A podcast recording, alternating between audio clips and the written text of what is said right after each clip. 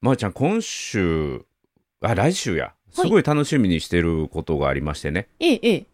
ある、あの、方とお会いするんですけども、はいその方が、まあ、ある紹介者の方がいらっしゃって、はい。で、その人曰く、僕とすごい考え方が似ている人だっていうんですね。おう。で、誰もが尊敬し合える世界っていうか、その組織の中において、誰もが尊敬し合えることが組織活性の中ですごい大事だっていうことを提唱されてるはい。方がいらっしゃって、いろんなは大手の企業に、まあ、コンサルティングとか研修行かれてる方なんだけども、ええ。で、その人のことをね、ちょっと調べてみると、はいまあ、日本で一番入るのが難しいと言われてる某 T 大出てですティーね、代。はいはいはいはい。某 T 大ね。はで、から、あの、アメリカのもう最も有名なスタンフォード大学の大学院に行って、はい。で、マッキンゼーっていうコンサルタント会社に入って、そこからアメリカにまた移住されて、そこえでえアメリカでも最新のこう理論を学ばれたっへえ。ていう私より少し上の方なんだけどもえ、え、ええ。で、その人と考えていることが近いって言われたので、もう嬉しくなってね。はで、もう日程いくつか提示されたんだけども、もうはいちょっとでも早く会いたいって言って、はい思って、あ。はい。えで、来週その人に会うためだけに東京行って、東京から帰ってくるんですけども。え、その人に会うためだけに東京来て帰るんですでもうすごいね楽しみでその人の本めちゃめちゃ分厚い本なんだけども、はいそれを買い求めて今こう一生懸命読んでるんだけどかも本も出してまるんるですちゃね。んは誰かこうそうそう、はいはいまるちゃんはこう誰かに人に会ったりするときにはい。事前になんか自分の中で決めてるルーティンみたいなとかってあったりしますどああ、これめちゃくちゃタイムリーな話題ですよ、西村さん。ういうことどういうこと今まで決めてたルーティンあったんですよ。ほうほうほうそれのルーティーンが果たしていいものなのか、自分の中でめちゃくちゃ迷っている時期です、今。へえタイムリーですそうなんや僕のルーティンは、はい著者さん本を書いてる人やったら必ずその人の本を複数冊はい。何冊か読んで、はい。で行くだから会ってからその人に関心を持って本を読むはい。会ってから読むんじゃなくて読んでから会うあるいは事前情報はできるだけたくさん、えー入れて会うとはいいうことを僕の中でルーティンにしてるんだけど,、なる今ほど。日はちょっとまるちゃんのその人と会う前のルーティンが、はえーい。揺らいでるっていうか考え直してるっていうのはすごい僕も興味あるので、はい。その話をちょっと今日は中心に聞かせていただいてよろしいでしょうか。あ、もちろんです。じゃあ今日は、えっと、初めての方と会うときに、本何か、なんか調べたりとか、ルーティうんうンんとかありますか、みたいなお話を、うんうん西村さん、丸山、そして、リスナーの皆さんとのルーティそンをう掛け合わせた回 に。そう。で、でき春ますかねということで、まあ、新しい環境に移ったり、あるいはこれコロナ禍が終わって、人と実際に会う機会がもうぐんと増えるじゃないですかあ。まさにそう、まさにそうだったんです。んそうんそんうそうそう。だからそういう時に、こう、準備しておいた方がいい。あるいは心構えみたいなのを、えー持っとくとね、あの、いいんじゃないかなと思うんで、すごい今日は、あの、始まる前からなんか楽しみやね。ワクワクしますね。ワクワクです。よろしくお願いしします。ます。お願いします。褒めるだけが褒め立つじゃないい。日常の中からダイヤの原石を探し光を当てる褒める達人的生き方を提案する今日も褒め立つこんにちは。なっこも褒める、褒める達人、褒め立つこと西村孝之です。こんにちは褒め立つビギナーまるっと空気をつかむ MC の丸山久美子ですこの番組はですね褒め立つって何と褒め立つに興味を持っていただいた方そして褒め立つ検定は受けたあれは褒め立つの講演会研修を受けたんだけども最近褒め立つご無沙汰だなという方に褒め立つを楽しく楽しくお伝えするそういう番組ですおっしゃる通りで本当に今、あの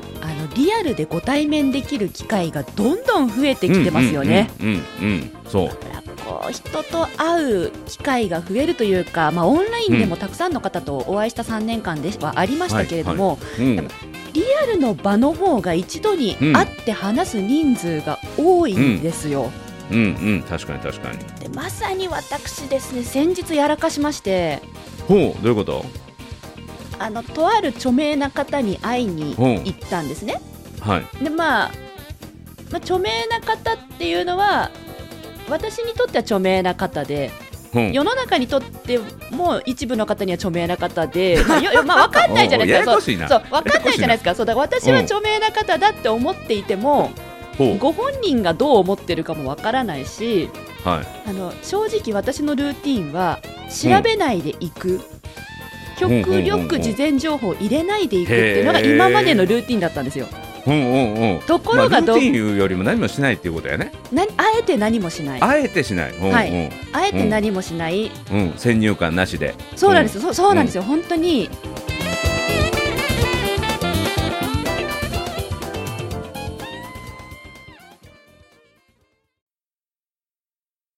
調べていってしまうと、うんえー例えばその方は本を2冊出されている方なんです、はいもし私がその本を読んでしまっていたら、うん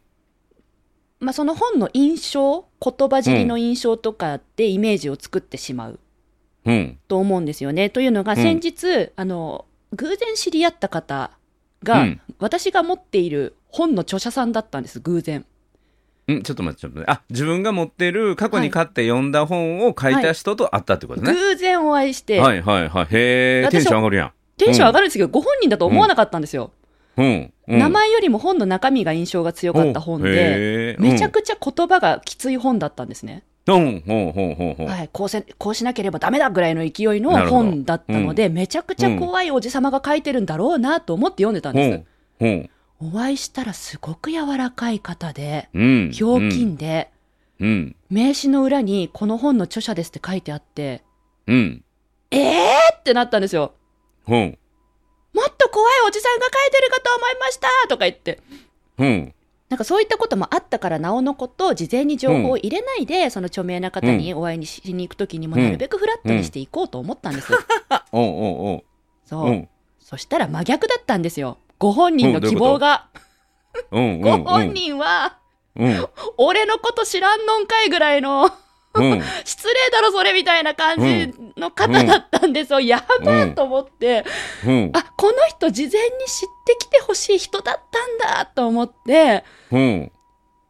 もうね、自分のルーティンを考え直しましたよね。いや、それはね、あはの、い考え直して正解やと思うよ。あ、本当ですあかのいや会う約束してるんやったら、はいあの紹介してもらうんやったらあのしょ事前情報紹介じゃなかったです。紹介じゃなかったです。こちらから会いに、その人が主催するイベントに行くっていう、はいはい一はい、でも自分参加者がとして会いに行くっていう参加者として会いに行くっていう、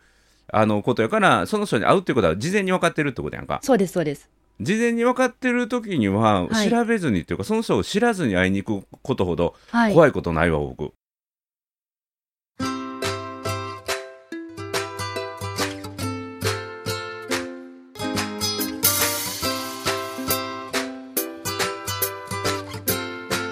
今日も褒め立つ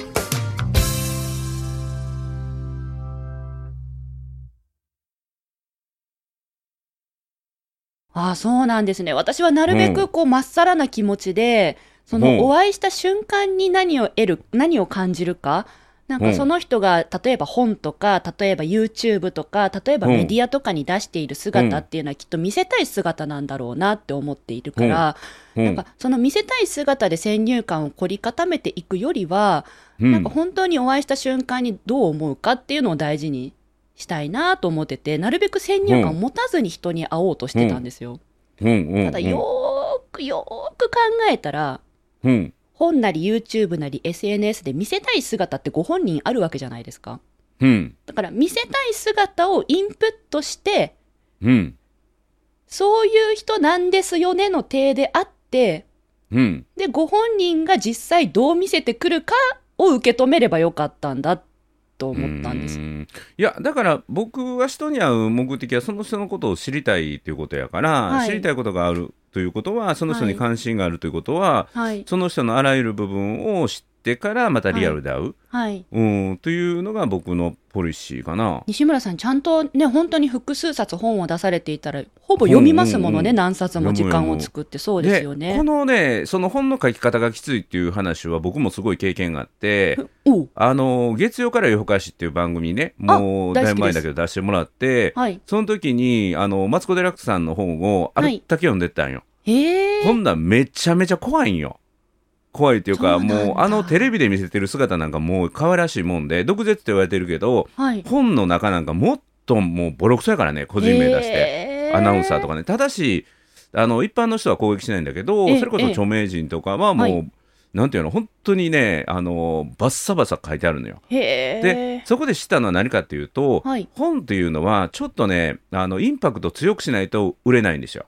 なるほど。でどういうことかというとブログで書いてあるようなことを本に書いてもうお金出して買ってくれない、はい。うん、だからこれ有名なね著名ブロガーの人が本出したんだけど全然売れないのはそこなんですようーんで逆に本で書くようなことをブログで書いたりはいすると炎上するんですよ、おーだから炎上するぐらいの毒の強さで書かないと、はいあの本というのは実は売れなかったりするんだっていうスねパイスだかがらメデ必ィ要アなんにだ。そうだからメディアに出るメディア露出するメディアによってはい筆先を変えるっていうか、はい。表現をプロはっていうか超一流を変えてるなっていうのは僕はそこで知ったんだけど、はい。でまあ話を戻してやっはいぱりね、僕は何をしてるかっていうとその人のなんていうかなプラスの部分をできるだけたくさんほあの拾い集めて会いに行くイメージ、うんうんうんうん。だからその人をジャッジするんじゃないでしょその人をより好きになるための材料を探してそして会った時にあやっぱりこの人のこと僕大好きやわっていう印象をさらに高めるためにち下調べをする、うんうんだから僕の中ではジャッジ評価はないんですよな好るほどきにファンになるためのあの僕が相手のことをファンになるための材料探しだから下調べする中でもネガティブな情報というのは全部そぎ落としてプラスのへーポジティブな内容だけをだからいい印象を持って先入観を持って会うっていうのは僕の決めてること、四個目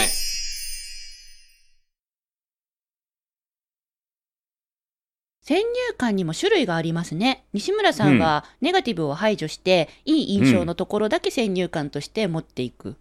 そうそうそなるほど。私は結構、あの、いい印象も受ければ受けるほど、ううん私なんぞがあってもいいんでしょうかみ たいな。移植そういうしてマイくンドる。なんやそう、移植してくるんですよね。いやお私が会いうん話すのなんか迷惑じゃないみたいな私に時間を割いてもらうのなんか良くないかもみたいなうんうん感うんじそれは逆になんていうの買いかぶりやで自分のこと買いかぶりうん、自分と会って相手がなんていうやろ、傷ついたりとかあはい面倒、くさと思う影響を与えるんじゃないかという買いかぶりがあるんよ。へえ、うん、さ本当にすごい人は、はいあのいっぱい多くの人に会ってるから一人は二人にはい影響を受けることってないから、へえで本当に素敵な人は、はいあ面倒くさいな人と会うこと面倒くさいと思わないそうなんですね、そう人と会って面倒くさいなと思うような人やったらそもそも会うなんていうかな、うん、ファンになることもなしなくていい人やから、うんだから、あのいやーお会いできて、もうこちらこそ本当に楽しかったっていう人と、はいその一言をもらうイメージを先に作って会う感じ。へえ自分が会って楽しかったですってイメージが西村さんが湧いた状態でお会いしに行けるってことですかそうだから、へあーのーあらかじめ態度を決めとくってよく言うんだけど、はいはい普通人って会って喋って、はいあこの人私と気が合う人やなとか、はいこの人好きやなとかこの人と会えへんなとこう決めるんだけど、はい僕は会う前からこの人は私大好きになる人やって決めとくんですよ。はいはいで相手も私のことを大好きになってくれる人だというふうにもうあらかじめそういう態度を決めてから会う、えー、すごいする自と分のこと大体そう好きなにるなってくれるって思うんですねそうそう、うんへーその人と1時間とかこう1時間喋ったりとか1日過ごしたらうはいもうもっとこの人の好きになることを好きになるし僕のことをめっちゃ大好きになってくれる人だというふうにもうあらかじめもうそう決めつけて会うはいえそれで嫌われたことはないってことですかじゃあないえー、すごーいう私んいっぱい嫌われたことあります、あほんまなんかうんあのいや嫌な嫌んでわれ嫌われたってわかんのたっていうかなんうか、んそうこっちが変なこと言っちゃったりしてうんうんそれ失礼ですねみたいなことを言われることは多々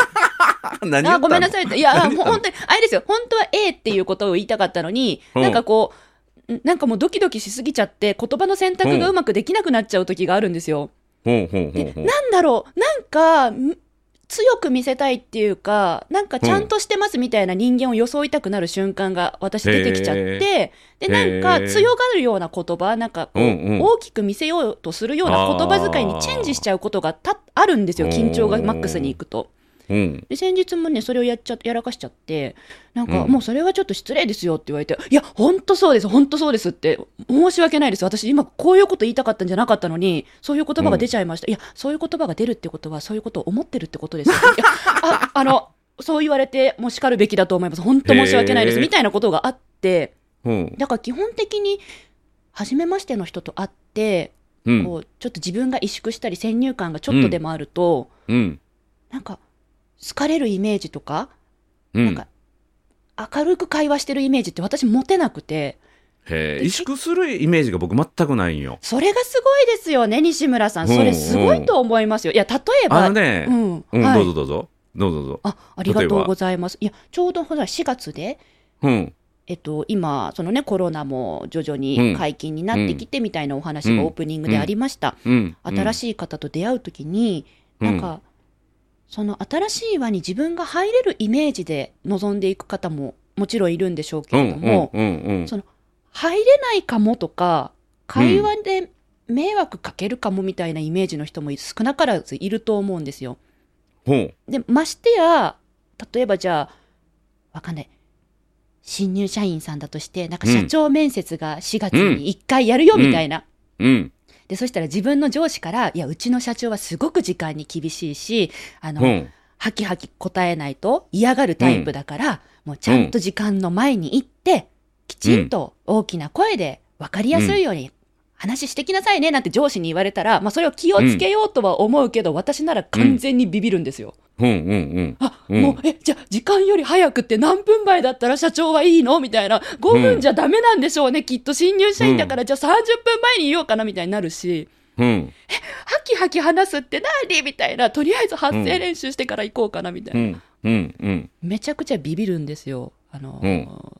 だから西村さんみたいにポジティブな先入観とほう会って好かれるイメージを持って初対面の方に会いに行くって衝撃、 4歩目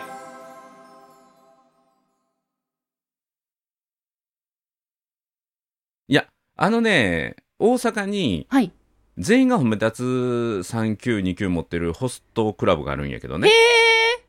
でそこのホストクラブがねこういうスローガンを立てたんですよはいで日本一愛されるホストクラブになるっていうスローガンを立てたよねはいで僕はそれに対してねこう変えたらって言ったのは日本一愛するホストクラブはいお客様を愛するホストクラブはいで愛されようと思うと相手主体やから難しいんですよはいはいで愛そうと思うのはこちらやから愛そうと思えるんよ、はいだから相手に好かれようと思うと難しいからい相手を好きになると決めるんですよ、あはいはいうん、うんうんで結果自分が好かれるかどうかはもう気にしないそうですね相手のもう勝心が手気ににな自ること分からもう好きになる、はいだから社長やったらその社長に対して自分から勝手にリスペクトをはい持っておいて、自分はがいちゃんとしてるやつやなと思われることには意識を持たない、はい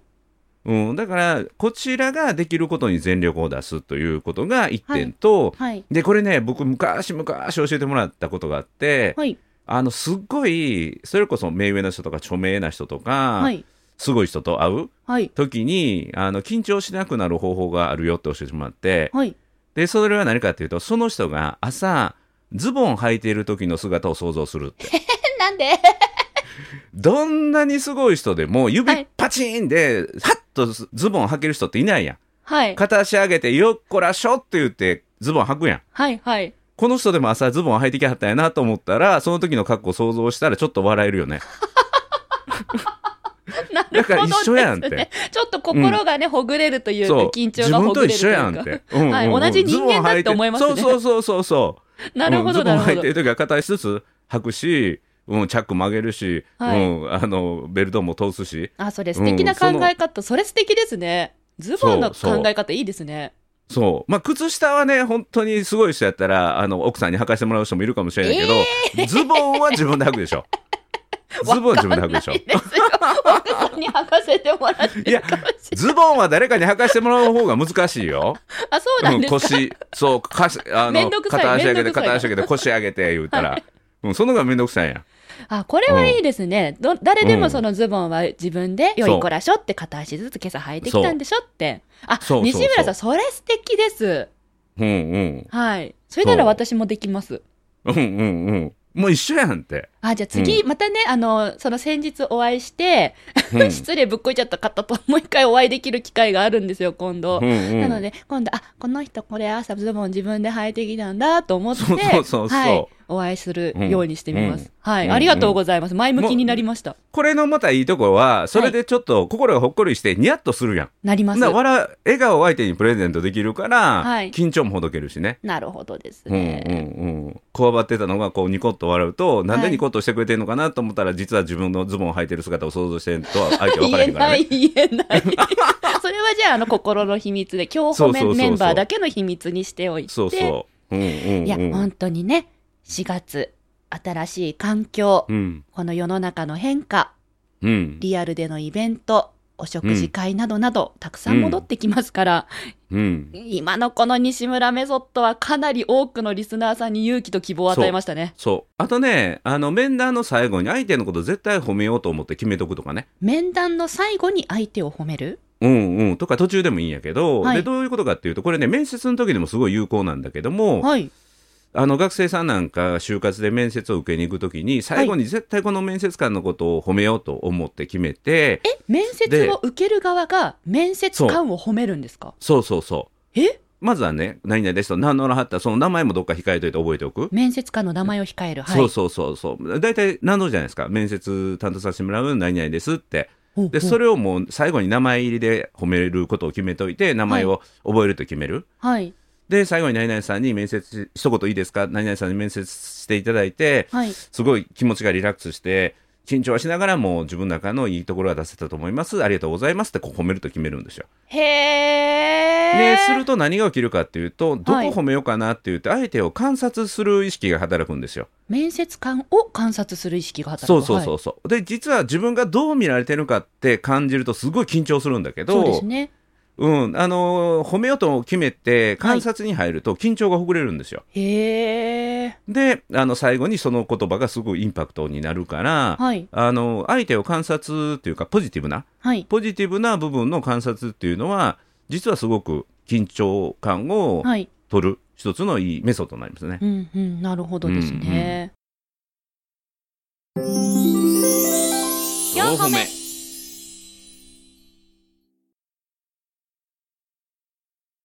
私も基本的にえっと初対面の方とまあ会いたくてこちらから伺った場合はうん、 もう犬のようにはあうん、お相手のことが好きですえどういうことどういうことどういうことあの犬って尻尾振ってワンワンワンって来てくれるじゃないですか、うんうんなんかそんな感じで話すんですよ、私うんうんでそのためにはそのあんまり先入観を入れないっていうのが自分のやり方で、先入観を入れて自分と相手の距離例えばうん上下で私は考えやすいので、この人はすごく雲の上の人だと、うん自分は全然なんかもう地下に埋もってる石ころみたいなもんだみたいに思ってしまうどっかで何か思っちゃうとへえそこをね変えていくなんか方法ないかなと思う、ね、そうなんでですよ萎縮しちゃうんですよだからなるべく先入観入れないであの、うん今まで知ってる情報だけで新たな先入観は入れないで、今好きだから会いに行くこの好きっていう気持ちだけで行くっていうふうに今まではしてたんですね、うんうんうんただ中にはそうあのいや知ってきてよっていうふうに思う人もいるんだと思って、うんうんちょっとこの前お勉強にはなり、うんどうしたらいいんいだろやうなとまるちゃんにねあの、はさっきちょっとあの引っかかったところでもう一度お伝えすると、はいまあ、まるちゃんはそんな意識全くないと思うんだけど、はいこう誰かを雲の上の人、はいで自分は石ころ土の中とこういうふうに感じるという自分のメンタリティのはいその裏返しは、はい自分よりも下の人間も存在するというメンタリティも生みかねないからね潜在的に、にうん、それも怖いこととなんだよはい僕の中ではねだからもうフラットフラットフラットフラットはいうん、だから自分よりも上の人というか、まあ、その分野において知識が経験が情熱が高い人はいる低い人がいるっていうことはあるかもしれないけども、はいまあ、人としてフラットに年上の人も年下の人も見たいではい全てをこう尊敬リスペクトしながら過ごしていきたいなっていうのは僕は思うので、思いますねこの前西村さんがこの番組で先週だったかな先々週だったかな、劣等感とコンプレックスの違いってお話をしてくれたんですうよ、んうんうんあの言葉すごく私あの大事にしたいなと思って、うんうんうん劣等感というのは自分に対して理想と自分の今の距離を測るものが劣等感であると。で対してコンプレックスっていうのは相手の位置と自分の位置を比べて心を病む、うん痛めることだからっうんうんてうんうんコンプレックスは減らしていこうねとん劣等感はいいものだよっていうことを私に西村さん教えてくださったんですけど、うんうんうん、そうそそうう私はねどうやらコンプレックスがやっぱりもなんかどっかにあるみたいでこんがらがってるなそうなんですよ、うんうんでそれを発動させるものが先入観なんですよ。なんかそのへそうお相手のことを調べれば調べるほどうんうん会う前に調べるほどなんかコンプレックスすっごい発動するんですようんうんどうしたらいいんでしょうと思って、ねいやだからね僕がずっとお勧めするのはプラスの部分を探すという、そのプラスのフィルターを自分がかけるというそのはいプラスのフィルターをかけれた自分が素敵っていうふうに僕は考えるんよプだラスかのフィルターらをさまざまある事前情報の中からいい情報だけを拾い上げることができた自分って素敵だなっていうふうな感覚あそこで自分のこともそう上げていくんですねそうそうそうそうなるほ自ど分の中に本当にないものは他人の中に見つけることはできないからその人のここは素敵だなってあーそういいううことかところを見つけたっていうことはあ自分の中にもその素養があるんだっていうことを再確認して、はいはいでそこを伝ええていく、何々さんのこの考え方すごく私好きなんですっていう。っていうことを伝えるってことは自分の中にもその感覚が同じものがあるっていうことのシェアになる、共有になるから、うんうんその確認作業をしていく。あじゃあ西村さんがよく人とお会いする前に本を読んで、うん付箋貼ってましたっけなんかうん、その付箋貼ることもあるけどもなんかいろいろ折って折ってましたっけ書き込んだりとか、ですよね線入れたり書き込んだりをするねあまさにその部分が、えっと自分がいいなって思ったとこそろうそうそでうそうかつ自分の中にも共感するところあるところあうん共感するところそうそうそうそう、あーはーはーそういう視点で情報を集めれば、うん、いいものを集めるっていうもう目的がいいものを集めるからそう始まってるからそ集うまるものはいいものですよね。そうそうそうすればねできる自分の中のいいところをこう答え合わせしていく感じ、あはい自分の中にある素敵な部分を相手のアウトプットとはい重ねていって、その重なったところを答え合わせするように伝えていく、へーうんうん、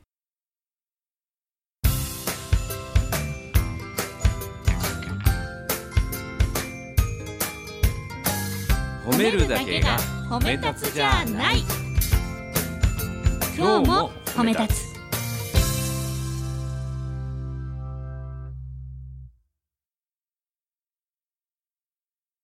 これはねすごい極意かもしれんね僕今初めて喋ったけどいやーこれは、あの 我らコンプレックスチームにはかなりあそういう風にやってるんだ物おじせず人と会っていける人たちってそうって思いましたよ。はい思いました。うんうんうんうんうんいやこれこれそれこそ有料級ですね西村さ ん。今日のねこの放送。まるちゃんから請求するわ。いや、ま有るちゃん料から級ね請求よすかっるたわ。ね、リスナーさんよかったですね。いや、これかなりいいこと喋ってるよ。いや、かなり、うん。ありがとうございます。本当ごちそうさまです、ういつも。そう。だから自分の中で今まで上手に言語化できなかったことを相手が上手に言語化してくれたやつをそれを集めていく作業。なるほうん。で、それを何々さんのこの表現がすごく素敵だと思いましたって。ど。はい。セルフエスティームっていう言葉があってね。セこれなかなエかス英語に直しにくいんですよ。はい。うん、でセルフエスティームっていうのは日本語では自己重要感とか、はい自己肯定感というふうに訳されてるんだけど、ほうほうほう今度僕がお会いするその小森屋さんという人は、ええセルフエスティームという英語を高い教示っていうまあ教示ってちょっとあの後で調べといて、はいあの自分の誇りであったりとか、はい自分で自分の大切にしているものがあるというね、はい。うん、その志高い教示っていうふうに定義されてるんやけど、はいそこでねもう冒頭に出てくる言葉なんだけどそこでもうなんかね僕の中ではあのあんまり共感する人少ないかもしれないけどもう魂震えるぐらいものすごく感動してね何ですかでさらにこう会いたいというそのセルフエスティームの日本語訳っはい。ていうものをこれほど美しく訳した人は僕は知らないのでそれが本はいの冒頭に書いてあったんですかそうそう冒頭の方に書いてあったんですよ。えーもちろんそこ線引いて追って、そうそうそのお話をしようっていうイメージを持って会いに行くんですね。うんうんうんうんへーもうそれはね、でも紹介者を通じて伝わってしまってるので、はい相手の人がめちゃ緊張してきました、言うて。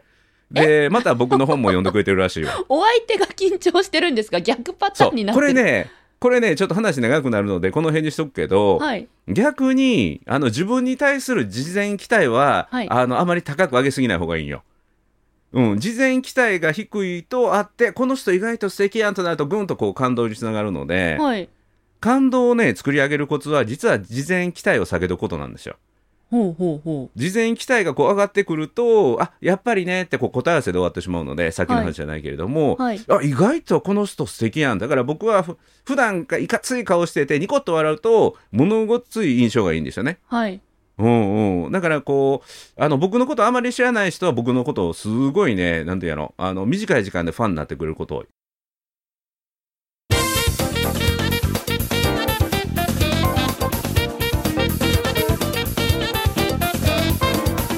へーえー、ちょょっとそうのん逆パターンの極意も、うん、ぜひ次週語っていただきたいなと思うのでだすかが、らね僕が結構初めて行く飲食店とかで、はい初めて来てんのに結構 VIP 待遇されたりすることがなあんるんでよ 周りがびっくりするぐらいなん でなんかのオーラ出してるんですかね。かね、うん、それをねちょっと家族ともよく喋るんよ、ねちょっと西村さん来週までうに、んえうん、自分ってどうやって初対面の人のハードルを逆に下げてるんだろうというか、なんかそう、うんどう振る舞ってるんだろうの方も、うんうんちょっとあのー思考を巡らせていただきまた来週教やえりてまいすかただけたら嬉しいです。やりますかありがとうございます。はい。うんうんうんうん今度会もいうねに行く側ではなく、会いに来てもらう側だった時の、うんうんとかね、うんはいちょっとそちらの視点でぜひお願いします、 OK ですじゃあ次回それをやりましょうありがとうごはざいます、い、ということでなっこも褒める褒める達人褒め立つこと西村孝之と褒め立つビギナーまるっと空気をつかむ MC の丸山久美子でした今日も褒め立つ次回へ続きます